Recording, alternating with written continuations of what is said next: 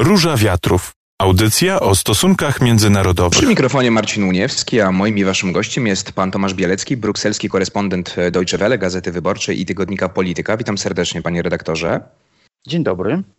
Wielka Brytania oficjalnie nie jest już członkiem Unii Europejskiej, ale do końca tego roku trwa tak zwany okres przejściowy, w którym Londyn musi przestrzegać uni unijnych zasad, no ale już bez prawa głosu w samej Unii Europejskiej. Do tego czasu, czyli do 31 grudnia, powinno być wynegocjowane porozumienie co do przyszłych relacji łączących obie strony. No i pytanie do pana, na czym obecnie stoimy? Wydawało się, że czeka nas twardy Brexit, no bo już coraz mniej czasu, obie strony nie mogły się porozumieć, no ale w ostatnich dniach Londyn i Bruksela no, wyraziły nadzieję na kontynuowanie negocjacji.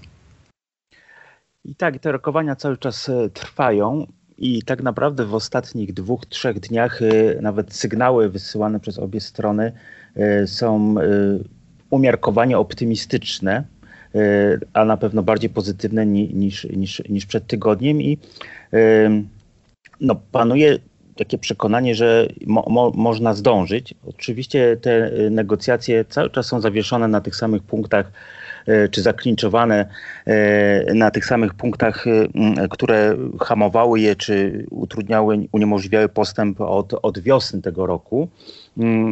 Natomiast e, pomimo całej tej poufności tych rozmów wydaje się, że mm, przede wszystkim ten główny punkt dotyczący e, gwarancji czy, czy, czy rozwiązań, e, bardzo, na, której, na których bardzo zależy Unii Europejskiej, rozwiązań, które gwarantowałyby, że brytyjski biznes i gospodarka nie będą nieuczciwą, dumpingową konkurencją dla gospodarki unijnej w warunkach umowy handlowej bez ceł i bez, bez kwot eksportowych i importowych, że w tej kwestii najtrudniejszej suwerennościowej dla, dla, dla Londynu, y, no, są małe kroczki w ostatnich dniach. Je, jest postęp, więc myślę, że są szanse. Są szanse, że e, jednak e, to porozumienie do końca tego roku będzie e, wynegocjowane. To jest tak, że jeżeli nie będzie, no to rzeczywiście będzie ciężka sytuacja na początku stycznia, natomiast też można sobie politycznie wyobrazić, że obie strony po dwóch tygodniach, trzech tygodniach po miesiącu siadają do rozmów i taką umowę handlową z opóźnieniem negocjują, po tam, o ile polityczna dynamika na to pozwoli, po, po, po takiej przerwie, która pokazałaby skutki y, braku porozumienia tego scenariusza no, no deal. Na kilkanaście dni, y, no właśnie, przed zakończeniem roku, y, tą ostateczną datą osiągnięcia porozumienia, tą kością niezgody wydają się dwie na dwie rzeczy. Jedno to jest kwestia rybołówstwa, drugo to jest sprawa równych warunków gry. O tej drugiej powiemy za chwilę. Skupmy się na kwestii rybołówstwa. Wydawałoby się, że Wielka Brytania z dwunastoma tysiącami rybaków, z sześcioma tysiącami kutrów, no nie będzie rozdzierała szat w sprawie dostępu do, do łowisk, a jednak tak się dzieje i tutaj jest problem. Proszę powiedzieć, z czego to, znaczy może tak, o co chodzi na początku i z czego ten problem wynika?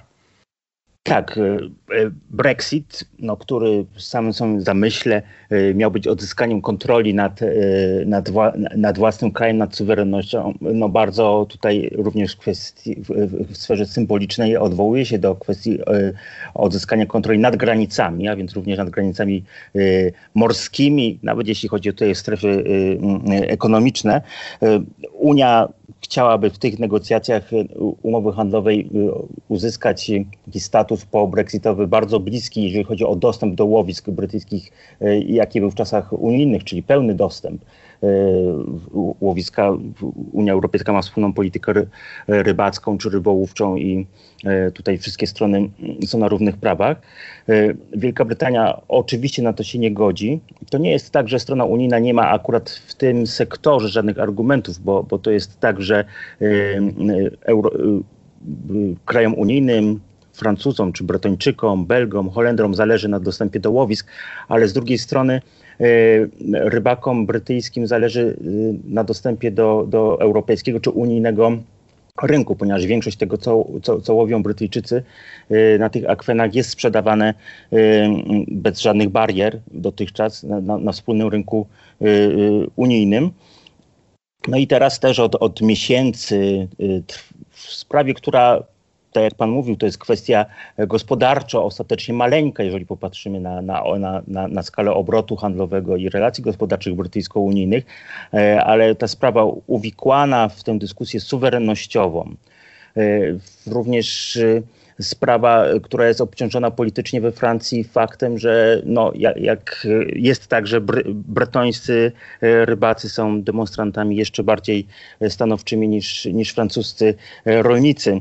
E, więc e, to też dla, dla Paryża nie jest tak łatwo odpuścić w tej kwestii. Właściwie Francuzi tutaj uchodzą za naj, największych jastrzębi w tych negocjacjach. Ta sprawa jest obciążona politycznie, nie tak znacząca gospodarczo, ale rzeczywiście okazało się, że znalazła się jako jeden z tych punktów spornych e, dwóch czy trzech klinczujących te negocjacje na, na, na samym finiszu.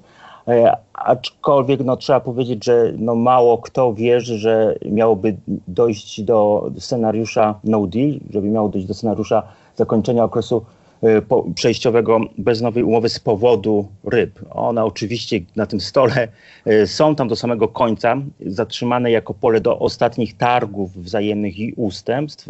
E, natomiast no, no to nie jest tak, że te, te rozmowy się zawalą z powodu ryb.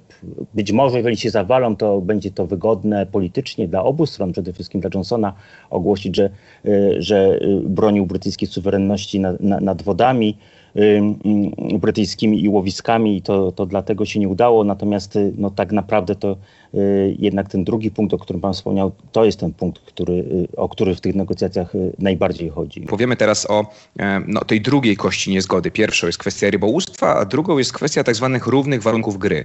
No i teraz pytanie e, do e, Pana, Panie redaktorze, czym są te równe warunki gry i dlaczego tutaj, jak Pan mówi, jest jeszcze większa przepaść między, między Brukselą a Londynem niż w kwestii rybołówstwa? Tak, trzeba zacząć o, o, od przypomnienia, że y, Wielka Brytania i Unia negocjują umowę, bo tak na początku zechciały i zresztą na wynegocjowanie innej nie byłoby czasu, y, bardzo ambitną, czyli umowę y, o, o, o, o wzajemnym handlu bez żadnych ceł i bez żadnych kwot eksportowych czy importowych, co oznacza, że ani rynek unijny, ani brytyjski, ani biznes brytyjski, ani biznes unijny nie będą mogły być bronione przed, przed konkurencją mm, powiedzmy upraszczając dumpingową, bo, bo, bo chodzi właśnie o obawy, y, że w takich warunkach y, tak bardzo wolnej y, strefy wolnego handlu, jeśli rozejdą się zasady pomocy państwa, subsydiów, podatkowego wspierania na niektórych sektorów gospodarczych, zaczną się rozchodzić zasady ochrony środowiska, standardów pracy, zaczną się też rozchodzić zasady kosztów pracy. Rura stalowa, przykład abstrakcyjny, ale jeśli będzie produkowana w Wielkiej Brytanii z mniejszymi y, y, wymogami środowiskowymi y, w, w, w fabryce korzystającej mówię teoretycznie, z pomocy państwa, na przykład ulg podatkowych, produkowana przez pracowników, którzy będą mieć też normy pracy czy czas pracy elastycznie normowane niż w Unii Europejskiej, będzie tańsza o te dodatkowe koszty. Te standardy wszystkie są bardzo fajne w Unii Europejskiej, natomiast one generują koszty. Y, I teraz wyobraźmy sobie taką rurę, która wędruje na rynek francuski i konkuruje z, z rurami, y, które są produkowane przy tych wszystkich standardach, które nakładają dodatkowe koszty dla przedsiębiorców francuskich. Właśnie Francja, Unia Europejska, zwłaszcza kraje najbardziej powiązane gospodarczo z Wielką Brytanią, to właśnie Francja, kraje Beneluxu, Niemcy, Y, y, boją się no, takiego rodzaju nierzetelnej, nierzetelnej konkurencji. W normalnych warunkach, y, w, w, takich przypadkach kraje bronią się, bronią się cłami, które wyrównują te koszty, koszty wynikające z, z innych standardów produkcji. Natomiast tej bliskiej relacji, która jest planowana, bardzo bliskiej relacji gospodarczej, która jest planowana między Wielką Brytanią i Unią Europejską, to ma polegać na czymś innym, na wzajemnym ustaleniu takich mechanizmów i sposobu rozwiązywania sporów, który zapewniłby, że mm, i Unia Europejska, i Wielka Brytania również po Brexicie y, czy po zakończeniu pobrexitowego okresu przejściowego, pomimo całej suwerenności odzyskanej przez Londyn, nadal będą utrzymywały podobny, podobny podobny poziom wymogów, standardów, a również kosztów, tych kosztów regulacyjnych y, w swoim biznesie. Teraz ustalenie, jak to robić, no to jest suwerennościowo bardzo trudne. Jest zgoda, że kończy się okres przejściowy 1 stycznia 2021 roku. Jest gotowość do zgody ze strony Wielkiej Brytanii, że nie będzie zaniżać swoich standardów w porównaniu do standardów z 1 stycznia 2021, czyli nie będzie regresji, tak, to się nazywa non-regression clause, czyli będzie utrzymywać standardy unijne na poziomie z czasów wyjścia z Unii Europejskiej. Ale co będzie, jeśli za rok Unia będzie zaostrzać swoje standardy? Jak zapewnić, że Wielka Brytania będzie za nimi wędrować i będzie zaostrzać w tę samą stronę? Co robić, jeżeli nie będzie? Czy wtedy nakładać cła? W jakim trybie? To jest jedna kwestia. I druga, o której wspomniałem, to jest pomoc publiczna, czyli subsydia dla biznesu, y, y, czy, czy, czy również poprzez y, ulgi podatkowe. W Unii Europejskiej jest to bardzo silnie regulowane przez Komisję Europejską. No może poza teraz okresem koronakryzysu, gdzie gdzie, gdzie, gdzie jest powszechna, bardzo szeroko stosowane ulgi czy dyspensy od tych zasad. Johnson, który zaczynał, y, zaczynał swoje kampanie na rzecz Brexitu jako jakiś rzecznik y, Wielkiej Brytanii, która miała być bardzo wolnorynkowym, y, bardzo liberalnym mocarstwem światowym, no teraz w tych negocjacjach z Unią bardzo broni się przed wszelkimi ograniczeniami co do tej pomocy państwa. Tutaj Margaret Thatcher trochę pewnie kręci się w grobie, ponieważ Johnson nagle kreuje się na polityka, który ma ochotę subsydiować y, dowolnie swoje firmy czy sektory, y, sektory gospodarki. No, Unia w takich warunkach nie może pozwolić na, na, na handel bez ceł i, i, i bez kwot tych negocjacjach, w tych dniach, przynajmniej jak się wydaje w ostatnich y, nawet kilkunastu godzinach wedle przecieków udało się od Johnsona czy od rządu brytyjskiego uzyskać na tym etapie. Przynajmniej obietnicę, temu się opierał przez miesiące, żeby w Wielkiej Brytanii stworzyć mechanizm czy instytucję, która będzie rejestrowała pomoc publiczną, ponieważ rząd Wielkiej Brytanii nawet tego nie chciał zrobić, a jeżeli strona unijna by nie wiedziała, jaki sektor, jaką pomoc dostaje od państwa, no to tym bardziej nie mogłaby tego porównywać i sprawdzać, czy nie dochodzi do nierzetelnej konkurencji, nie wiedziałaby, jak się przed nią bronić. Rzecz jest bardzo żmudna i złożona, ale no to jest o, o to rozbiją się e, te negocjacje albo na tym punkcie powstanie kompromis. Ryby, wszystko inne to jest rzecz wtórna. W takim razie, panie redaktorze, gdyby miało się, e, mm, załóżmy, e, te negocjacje, no właśnie, rozbić o e, przede wszystkim te równe warunki gry, no to co do definicji brak porozumienia przed 31 grudnia 2020 roku oznacza, że to, że od przyszłego roku handel między Wielką Brytanią a Unią Europejską będzie się odbywał na ogólnych zasadach Światowej Organizacji Handlu. Proszę powiedzieć, co to dokładnie oznacza, tak żeby uzmysłowić słuchaczom, no bo sama definicja e, nie brzmi tak groźnie, no ale dla, dla relacji handlowych, no dla dużej części przedsiębiorców, no może być to zabójcze, bo wrócą cła, wrócą kwoty ilościowe, wrócą inne ograniczenia, więc jak to będzie wyglądało, jeśli tego porozumienia nie uda się e, zawrzeć do końca tego roku? Tak, sam poziom ogólny ceł średni w tych ogólnych zasadach Światowej Organizacji Handlu jest niski, bo to jest niecałe 3%, ale już na przykład 10% na samochody i części samochodowe, a tutaj Wielka Brytania, kanał La Manche jest poprzecinany tymi łańcuchami dostaw. Wielka Brytania, kontynent i, na odwrót, więc to, to już byłby ogromny koszt. A w eksporcie rolno-spożywczym y, niektóre cła to jest nawet 30, nawet 40%, a na przykład Brytyjczycy, zwłaszcza w Londynie, świeże warzywa i owoce e, jedzą w dużej mierze mm, importowane mm, z, Holandii. To byłoby takie pierwsze uderzenie. Ta kwestia, kwestia y, części samochodowych samochodów to, to jest poważna rzecz, również kwot ilościowych w wielu sektorach, e, więc koszty byłyby bardzo wielkie dla obu stron, chociaż znacznie większe dla, dla Wielkiej Brytanii. Również ta umowa E, między Wielką Brytanią i Unią Europejską, jeśli zostanie wynegocjowana, e, ona nie znosi granicy celnej. Chodzi o to, żeby nakładać zerowe stawki celne i sprawdzać, czy towary e, są, są można uznać za towary produkcji brytyjskiej i, i, i zerową stawkę, czy, czy nie są i, i, są reeksportowane poprzez Wielką Brytanię z innych części świata do Unii i wtedy, wtedy je clić.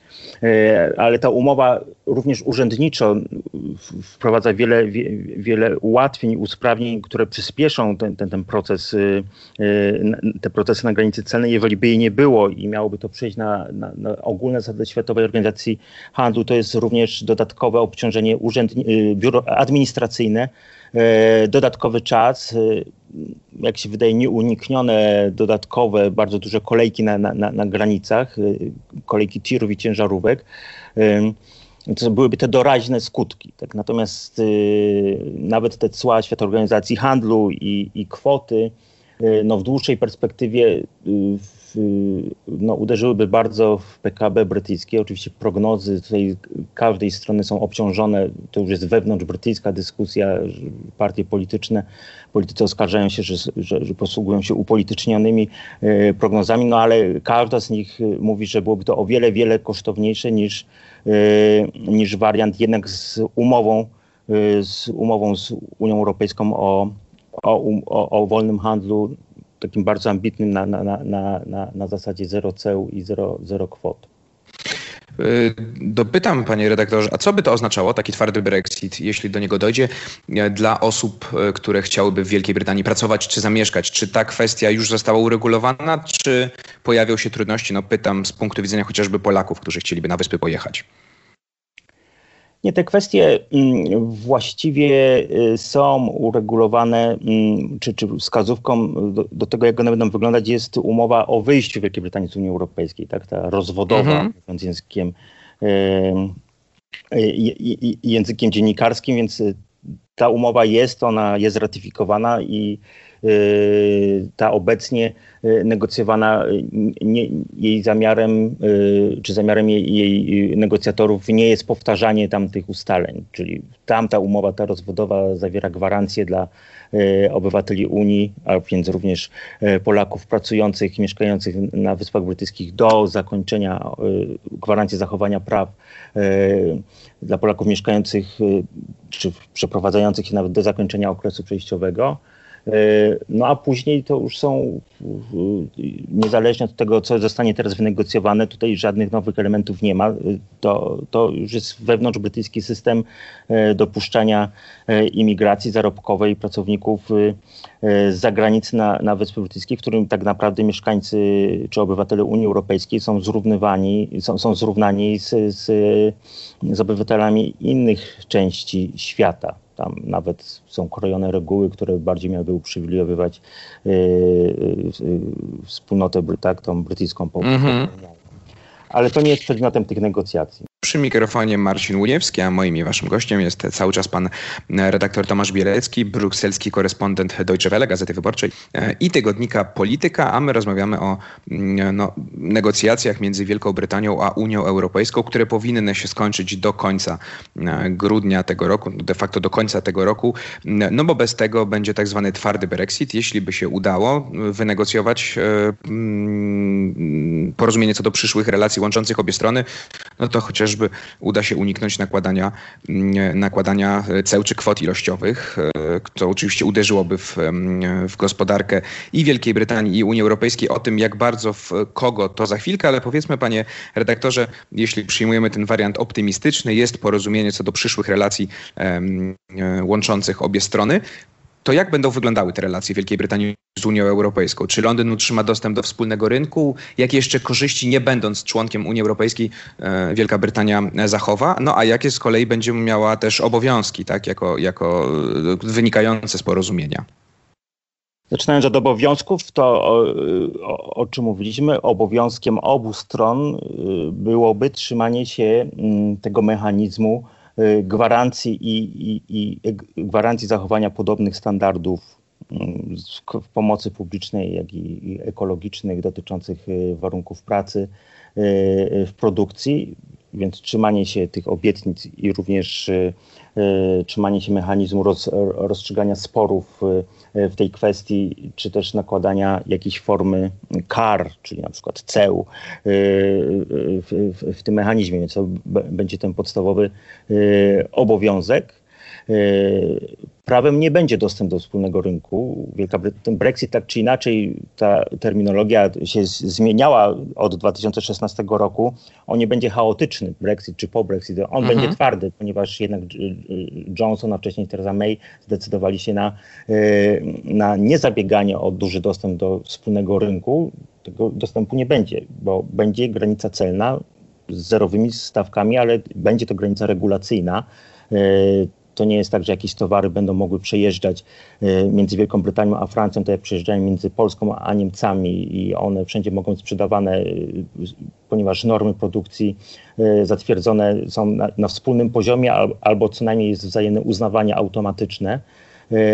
Będzie granica podatkowa, VAT-owska inaczej będzie wyglądało z Irlandią Północną więc nie będzie dostępu do wspólnego rynku tak, i, i, i certyfikowanie nowych towarów, włącznie z lekami teraz, czy szczepionkami teraz, to jest gorący temat, to nie będzie już wszystko się działo w tym systemie, który zresztą został stworzony w dużej mierze dzięki pomysłom brytyjskim dekady temu, czy nawet Margaret Thatcher, że, że w, w Europie, w Unii Europejskiej jest centralne agencje, które coś tam certyfikują, zatwierdzają i, i, to jest ważne automatycznie we wszystkich państwach, bez przekładania przez struktury y, krajowe.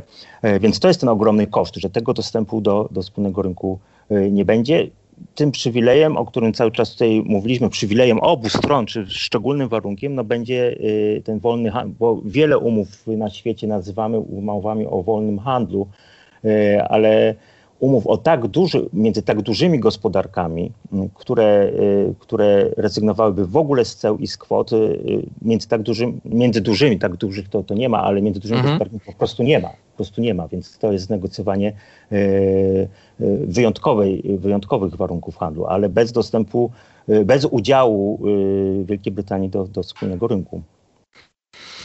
To na zakończenie, panie redaktorze, w takim razie, chociaż wydaje się, że to wybrzmiało z naszej rozmowy, ale podkreślmy też, czy komu bardziej powinno zależeć na osiągnięciu porozumienia, albo mówiąc może wprost, kto bardziej straci na twardym Brexicie. No Londyn już ostrzegł, to jest wiadomość e, świeża, branżę spożywczą przed możliwymi trudnościami z utrzymaniem łańcucha dostaw. No, jeśli chodzi o leki, szczepionki, Londyn zapewnia, że, że tutaj nie będzie problemów, ale podsumowując, to kto bardziej straci, jeśli założymy, że, że no, przynajmniej do końca tego roku nie uda się zawrzeć tego porozumienia? Gospodarczo, bez żadnej wątpliwości, yy, najbardziej straci yy, Wielka Brytania. Straty będą niemałe po stronie unijnej, będą rozłożone oczywiście niesymetrycznie, bo ten współczynnik y, y, liczony przez MFW y, powiązania integracji gospodarczej z Wielką Brytanią się różni. Oczywiście jest Irlandia no tak. Północna, Francja, kraje Beneluxu co najsilniej, a w krajach Beneluxu najsilniej Belgia, później Holandia są powiązane z Wielką Brytanią i one będą ponosiły znacznie większe koszty niż na przykład Polska, gdzie eksport rolno-spożywczy rzeczywiście jest, byłby narażony na, na, na, na, na skutki tego dzikiego Brexitu, to są koszty gospodarcze. Oczywiście gospodarka e, nie tylko we współczesnym świecie, ona wiąże się również e, z, z, z, relacjami w innych aspektach, również takimi geostrategicznymi, politycznymi. Oczywiście Wielka Brytania pozostanie członkiem NATO i to jednym z kluczowych. E, natomiast ta strata taka geopolityczna, tak ją nazwijmy w uproszczeniu, dla, dla strony unijnej mm, z tego Brexitu, z całej tej historii y, y, jest większa, a przy tym dzikim Brexicie byłaby jeszcze większa po stronie unijnej od strat gospodarczych, bym powiedział. Straty gospodarcze oczywiście one będą niemałe dla, dla Unii, natomiast tą główną stratą w dłuższej perspektywie jest jednak jakaś tam erozja Unii Europejskiej, bo odchodzi trzecia gospodarka.